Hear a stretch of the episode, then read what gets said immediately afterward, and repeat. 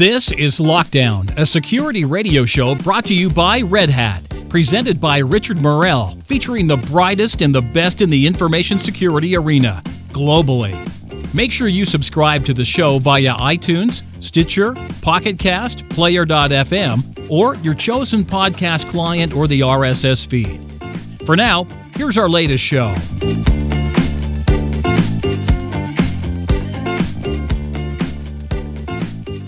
Hey everyone, you're listening to Lockdown, a security radio show brought to you by Red Hat. My name is Richard Morrell. Thank you for taking time to tune in. Today we're going to be bringing you part two of a two part podcast I recorded with Lance James of Flashpoint. On the back of episode two of season two of Mr. Robot, we're going to be exploring what makes hackers tick. What can you do as an organization, as an information security professional within that organization, to take rational steps to protect yourself? What can you do as an information security professional to educate those around you? How do you walk a mile in the shoes of your network team? How do you have conversations with your DevOps team? How do you get the best out of the limited resources you've got? Because traditionally, we're the guys who say no. We're the guys who are seen very much as the block in the road that people need to go over, to climb over with a, with a security change control, to try and water down our paranoia and our fear. Well, this radio show is going to go some way towards trying to help you understand what it is you can do as an IT professional, as a security professional, to get the best out of the resources at your disposal. Make sure you have listened to part one of this two part podcast, otherwise, this isn't going to make much sense. And come back next week for some more great content. I walk into customers every single day. And we were RSA in San Francisco six weeks ago. And RSA is kept afloat by vendors having these 100 square foot stands full of shiny, flashy lights on 42U racks full of kit. You know, you've got a Juniper Network box for that, you've got an F5 box for that, you've got an OpenDNS cache for that. And you've got customers who are going out there buying all this technology and just it's like a shaving wound. You know, they're just sticking the toilet paper on whichever bit's bleeding and hoping that some of it's going to catch fire. It's the uh, it's the castle problem when the gunpowder basically got discovered, and suddenly everybody's just trying to rack their minds about uh, how do we to over you know put some stuff on the castles to keep them alive before these cannons take them out. But no one's thinking agile, right? They're just thinking they're thinking like old defense in depth concepts, and we just have to, you know, we're convinced that it's like we can't see anything. The ironic part is no one knows their own network. No one has spent the time to know their own network. And the most, you know, you can get all these vendors, you can get them to, and, and there's nothing wrong with getting obviously filters and being able to see as much as you can. Um, and, and some of these vendors are big on being able to do that. Um, but half of them are partly configured or, or this or that. Uh, you don't have your data in the right places. No one's managing it. It's a different department. It's not even that. Okay, t- let, us let, use a, a, a, an analogy people can use. It's the Microsoft Office conundrum. People have Word on their desktop and they use, how, what percentage of Word are people actually using? Oh, I don't know. 15, 20% of the functionality? Yeah, yeah, probably. Yeah. Oh, yes, exactly. Right. They're not even using all of it. Yeah, it is. Right. And so um, the interesting thing about it is, is that let, us talk DNS. You just brought up OpenDNS, right? So so let's take the open out of it and just talk DNS for a second. I'll give you an example.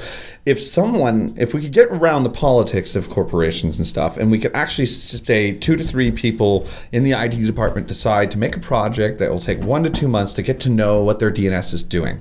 That might require OpenDNS, but not really. I'm talking about literally. Let's put it in. Let's let it put it in the tool they already have, likely a SIEM, right? Do they know what kind of DNS that uh, that uh, that is actually being used. For instance, can they identify dynamic DNS? Can they identify brand new DNS uh, entries they've never seen on their network and why? Can they identify what the, t- the age of that domain is? And, and if, like, for example, if we just do that, for instance, I see a new domain on my network. I also see the age of it's five years old. How in the heck did the marketing team of whatever that domain get and you know get on my network in the first place? We're not even talking about extra tools, not threat intelligence, not active list, nothing yet. We're just getting and categorizing our DNS and saying, I know that these this type.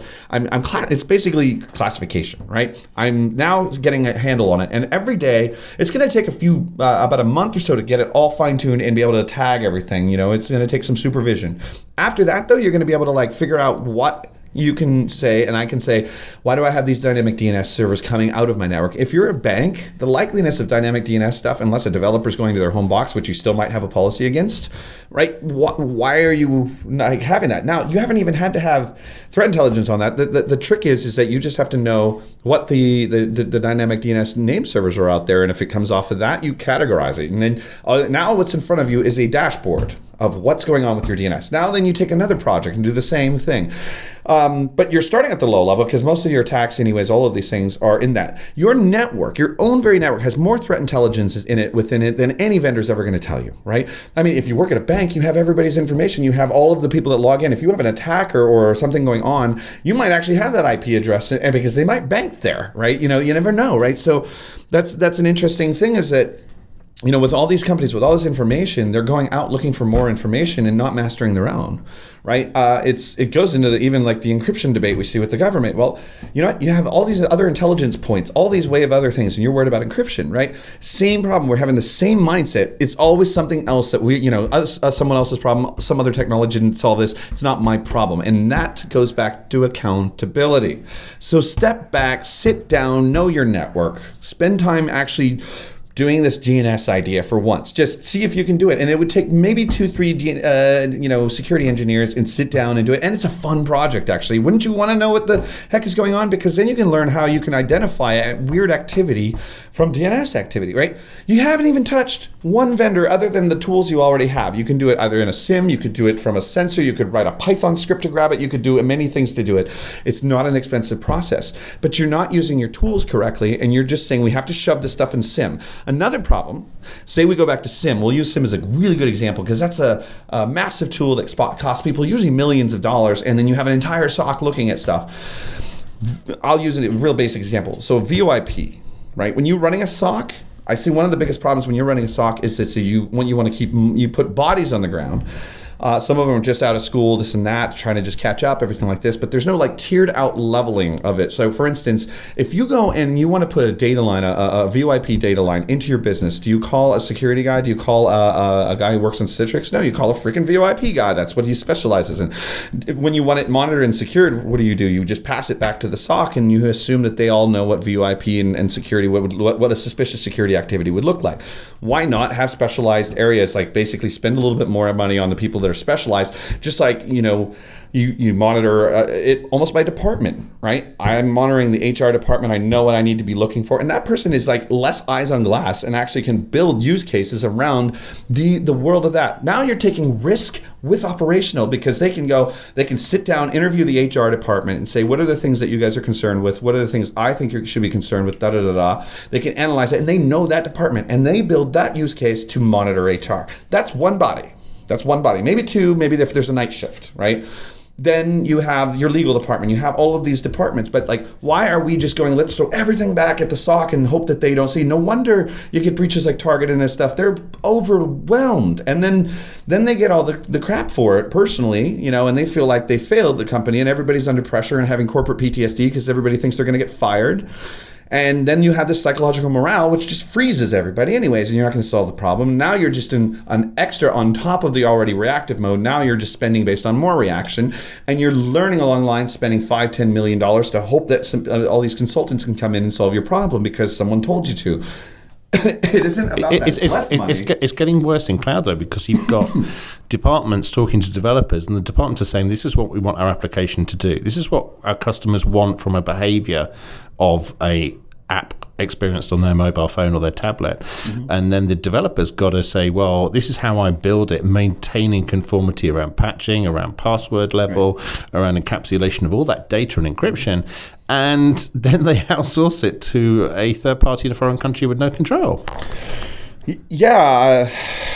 That and and and not only not no control, no real understanding of how it was built, not understanding the priorities, not understanding the engineer's mind, uh, and if you have to call them in that foreign country, they're not gonna, that might not be up at the time you need them anyways. Uh, I have uh, tried to manage foreign country like uh, teams before, and it's it's not anything against them per se on that level. It's the time zones. That's alone is is one hassle of if they don't understand what you mean, you need to go flying over there and say this is how we mean to get it done. Uh, and a lot of it's some of those the, the, cheaper cost on that. The ironic part is they want to be cheaper that way, but they could be cheaper internally, way more by re- spending more on the one expert versus spending a bunch on the the people that kind of can like you know do this for you, right? So when you go and outsource to a, another country, uh, and again, uh, you know. You know, the, from time to time in my pen test days, I've seen more co- uh, companies get owned because of the fact that they're outsourced and there's no updates and there's no one, there's no dedicated inf- infosec once it's outsourced. It's just, hey, this is what we're doing, this is what they do, and it cut costs, but it doesn't cut costs.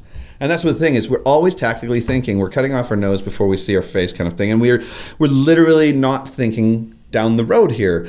You know, everybody tries to think about bottom line, but they don't understand what bottom line is. Bottom line isn't right this second. It's it's bottom line is how, you know how do we do this right, you know, and keep the bottom line, like meaning it, it goes down years from now. We still have a bottom line to talk to about because right now. Um, this whole you know keeping it cheap in our heads is not the way of doing it and it's very reactive it's just we got to do this we got to hire this we got to do this we got to do that right and it literally it's just like frantic and it's it's like every single person that does it it's like they the, the even they look frantic when they're doing it. Um, we, we, talked already i mean you spend a lot of your time advising external professional bodies. Let's let's just leave it external professional bodies.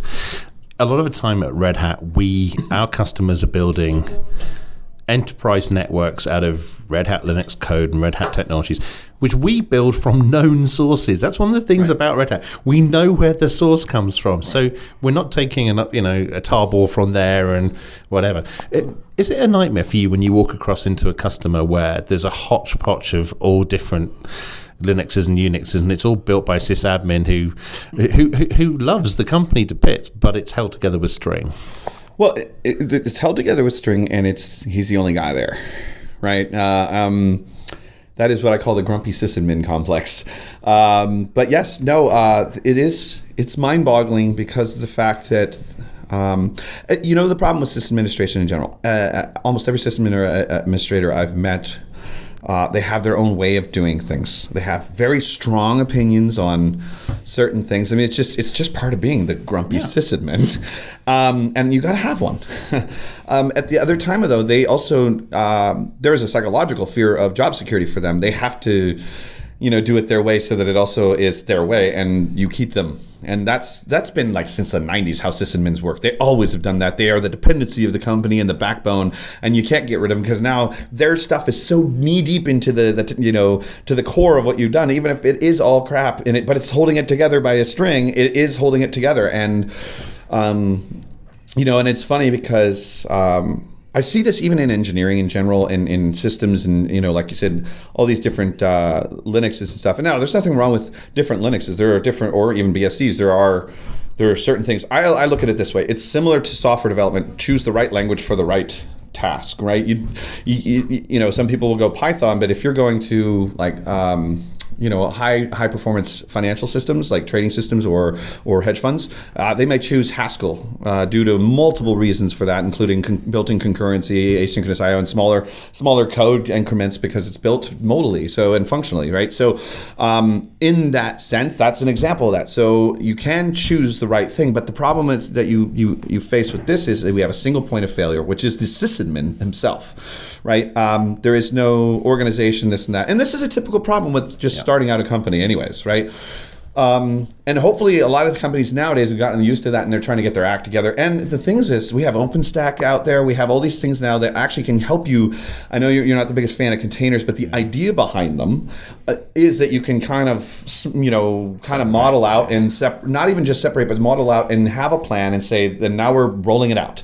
And that's what the ideas of these containers are: is micro uh, services, basically, like these contained microservices, right? And so that you can you think iteratively, like you know why sprints and scrums exist is so that we think smaller when we're solving a problem, so we small we solve that problem well versus trying to solve all these big problems at once, right? So that is really that's where it's going, and I so I'm having a little more faith in seeing that happen more. And, it's not about the containers; it's about the way of thinking and, and the engineering uh, side. And the expectation of a system is different now because of that, right? They have to be able to support, um, you know, these container systems, and they have to be able to support uh, big data like uh, Kafka and and ZeroMQ and, and and messaging systems and Elasticsearch which some of these technologies that have done on the big data and the engineering and the the, the high performance stuff capacity uh, systems have been done really well. Some of them are really good, and it's Apache has been killing it actually with some of the stuff they're doing, and it's open source. Yeah. And the funny thing is, I was going to say earlier about when you were talking about. Uh, uh, these band the the, the tissue the, the cut shaving is the only people that I've seen that kind of sometimes build from scratch thinking security is open source projects like known sources and it's kind of like part of their mission and core and and the reason why it's open source is that that they can get a review and you know see hey we screwed up or or where can we do better so in the same way, this uh, a lot of the open source technologies, the Elasticsearches, all of these things out there uh, are becoming. And we've seen this with Red Hat. Red Hat's exactly that. It's an open source technology that has built upon it um, core components and things like this, and supports and all these things around it. So, like Elasticsearch, they have things you can pay for, but they have their core is available, right? And it's it's in in that model works really well and it's been it, it's not perfect but you know if you guys at red hat go through a security thing you know the process you have an errata you have a, a whole system for actually dealing with this and it's a dependable accountable process it's, Yep. is it perfect no but you don't get perfect se- security that's right um, so in that sense, uh, I think that's changing. I am seeing it sometimes, though. I definitely see the sysadmin kind of like you know. Uh, I, I used to see it more in the '90s. Uh, like the Oracle DB was like literally like won't let you look over their shoulder because it's their job security. I'm the one specialized in this, and the more specialized it is, the more they get to keep their job. Uh, and it's a territorial issue uh, and a job security issue, and that comes down to um, the way we've maybe. Um, just kind of I, see more companies not letting that happen anymore because they've seen it in the past you know? So so but it, it has driven me crazy to literally walk through and say wow this is a nightmare. But uh, i see it more in the application development themselves. Like you know there's there's you know uh, there's some companies that do great job at applications development uh, and I've, I've gotten the, the benefit of working with some of them that really care about like you know micro like looking at each stage of the security process, but it's that's a new concept to them. Um, but it's becoming more prevalent. The problem with it is, is engineers don't. It's not engineers' fault, but they don't know what they're not supposed to not be doing or not looking for. They're they're there to take the ball, run with it, and get the problem done. And then the security teams come in and say, "Hey, this." So what I think needs to be changed, whether it's sysadmins, whether it's developers, that the security guy or whatever, I think more security guys need to. When I say hiring a security guy, they have to have development experience as well and have to work with them because I think there's a lack of empathy that will cause. I completely agree with that. Yeah. So, but they have to be able to be part of that sprint and part of that uh, uh, that circle as well, and be implementing the security as as the the product goes. And it's not complicated. It's just part of your iterative development. And over time, it just culturally they you know uh, they mentor each other, and and security guys going to learn a lot from the developers, right? From uh, you know this and that. And the security guy's job is not to make this hard, uh, make a hard time for them. Actually, it's to work with them and say, how would we do best do this? You know, if it's user management, how are you encrypting the keys or the passwords or storing things like this? Thinking threat models all the way through, and that becomes part of your development process. It's just your, it becomes normal. And guess what's finally happening? The security guy can't com- complain anymore because stuff is happening. It's actually getting good, and he's getting a fulfilling job because it isn't just about yelling pe- about people, uh, yelling at people and, and suffering from a heart attack at 50 because he's been so stressed just yelling at people all his life. It is. It is Well, finally all, all he's ever had is change control. Correct. It's changed. Yeah, and now it can be. It is. It is now with the models out there. Uh, sprint, uh, the sprints and the Scrum model out there and stuff like that. The, the way to do it with the stand-ups and everything. It, it's just.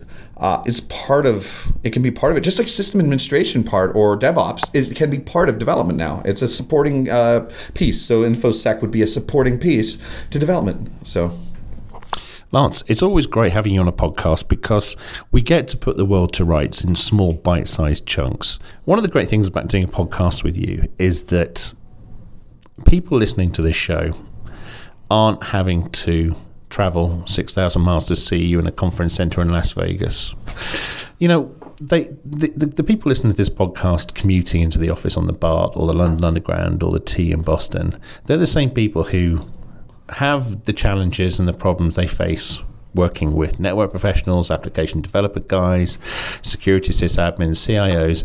and very often, you know, it's it, there's so much conflict in companies. Give me your, you know, a, a, few examples quickly, just really quickly, of stuff that they can do going into the office this morning to make life better.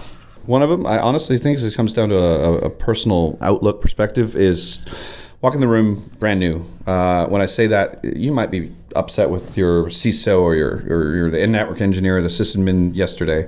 Um, but I find find that it's it, you know sticking with that mindset is getting nothing done, and so we've we've we've figured that out. We know that that doesn't get anything done. So I, I would kind of start anew.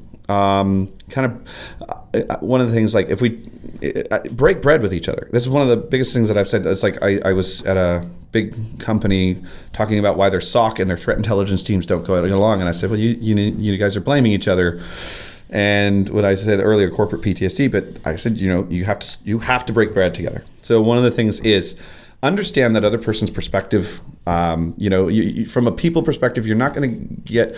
Security guys tend to think that's their only thing in the world. We all do. We we all it's the security show. It's it's it's if I walk into a room, oh god, it's the Lance James show. It's like that's how we are perceived right now. That and that's why we're perceived by system administrators, network engineers. We're you know all these rock stars and these hackers, and it's cool to be a hacker, and then everything goes to our head, right? We aren't going to win if we continue the way we go with this and you know keep fighting down that path. So number one is stop fighting, uh, break bread together, and start sitting in their shoes and figure out like listen to what the, the network engineers going through, listen to what the system administrators are going through, listen to all the things they're going to join into their group and shut up for a week.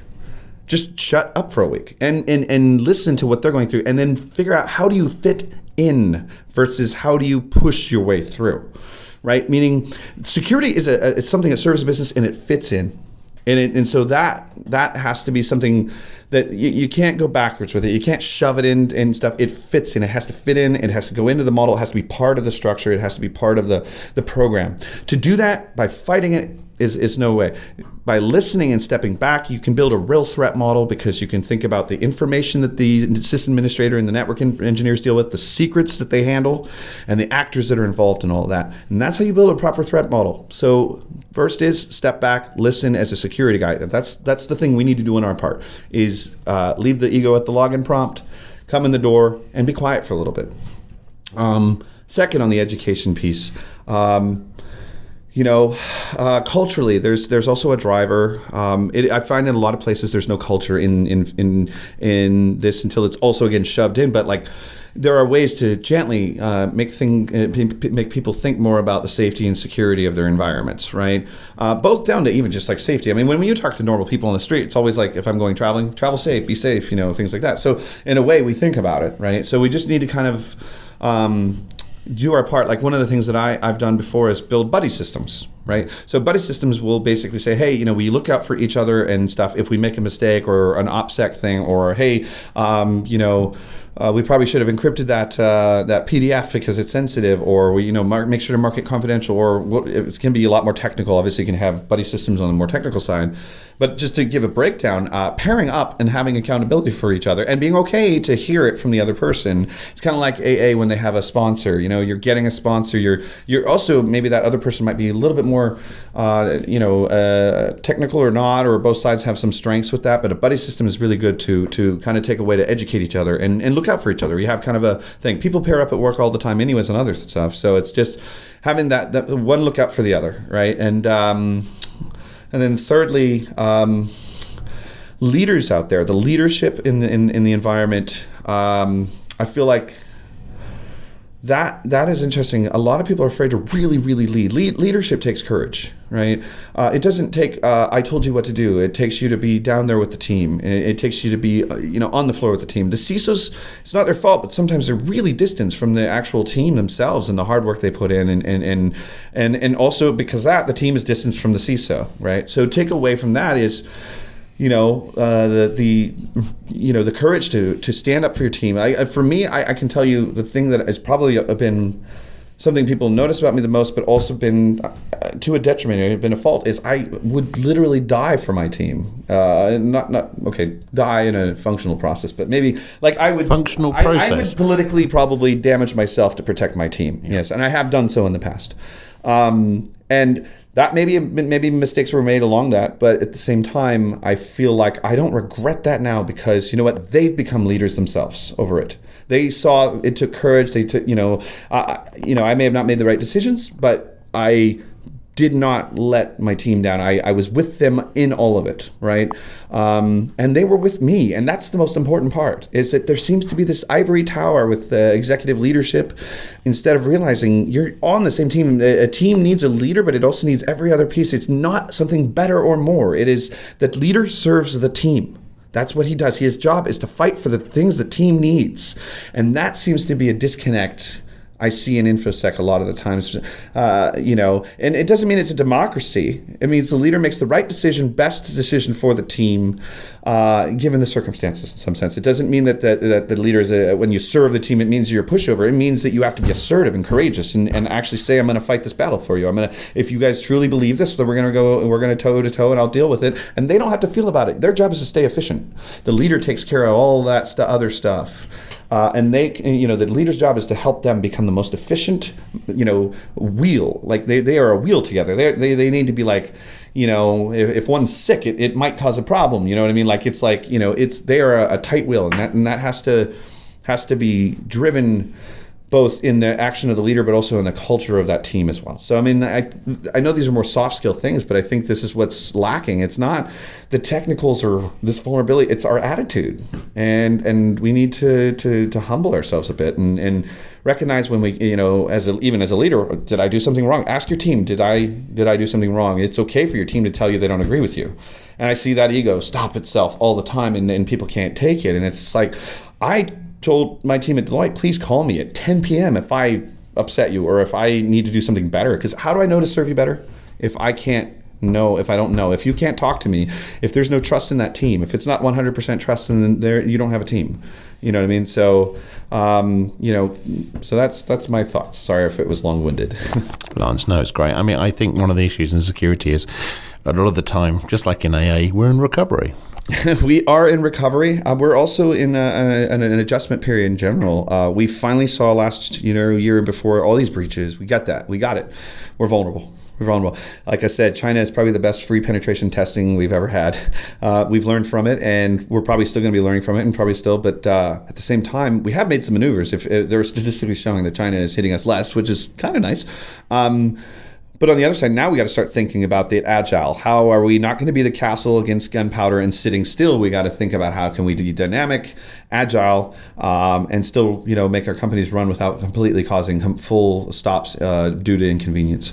Um, it's a challenge. Uh, I don't I don't think anybody's got the right answer yet, but we're in that adjustment trying to figure it out. Uh, but let's go back to being like a kid, like when we were hackers, and being curious again and figure that out versus trying to just buy a bunch of products all the time that say, without like any role, like hey, research. I mean, it's it's you know, it's not going to kill us to slow down a little bit, you know, just a little bit, and and take some time and really go back to the the fun side of the hacker, which was the curiosity. How do I solve this hard problem? Because right ironically right now this is our hard problem. How are we how is in in 30 years or in 15 years the internet going to even still be here because we could you know we figured it out or not? Or did it get too hostile and we just did have to shut the whole thing down right? So this is the hard problem we're dealing with. This is the hacker problem. Yeah. and hackers like to solve problems. So us hackers and and creative thinkers and out of the box thinkers let's start doing that. We've got the idea, vulnerabilities, we get that. They're all there. We know all of the the triage and we all know all that. Now let's start thinking strategically and be strategically creative to try to figure out how we all together figure out how to solve this problem. And that's idealistic, but it is the reality in front of us. So sage words of wisdom from a man at the top of his game. Lance James, thanks for being on the podcast. Thank you so much. Appreciate it. Thanks for listening to this week's show. Make sure you listen in for more great shows from our back catalog. Subscribe and share the word. Come back soon for more great content.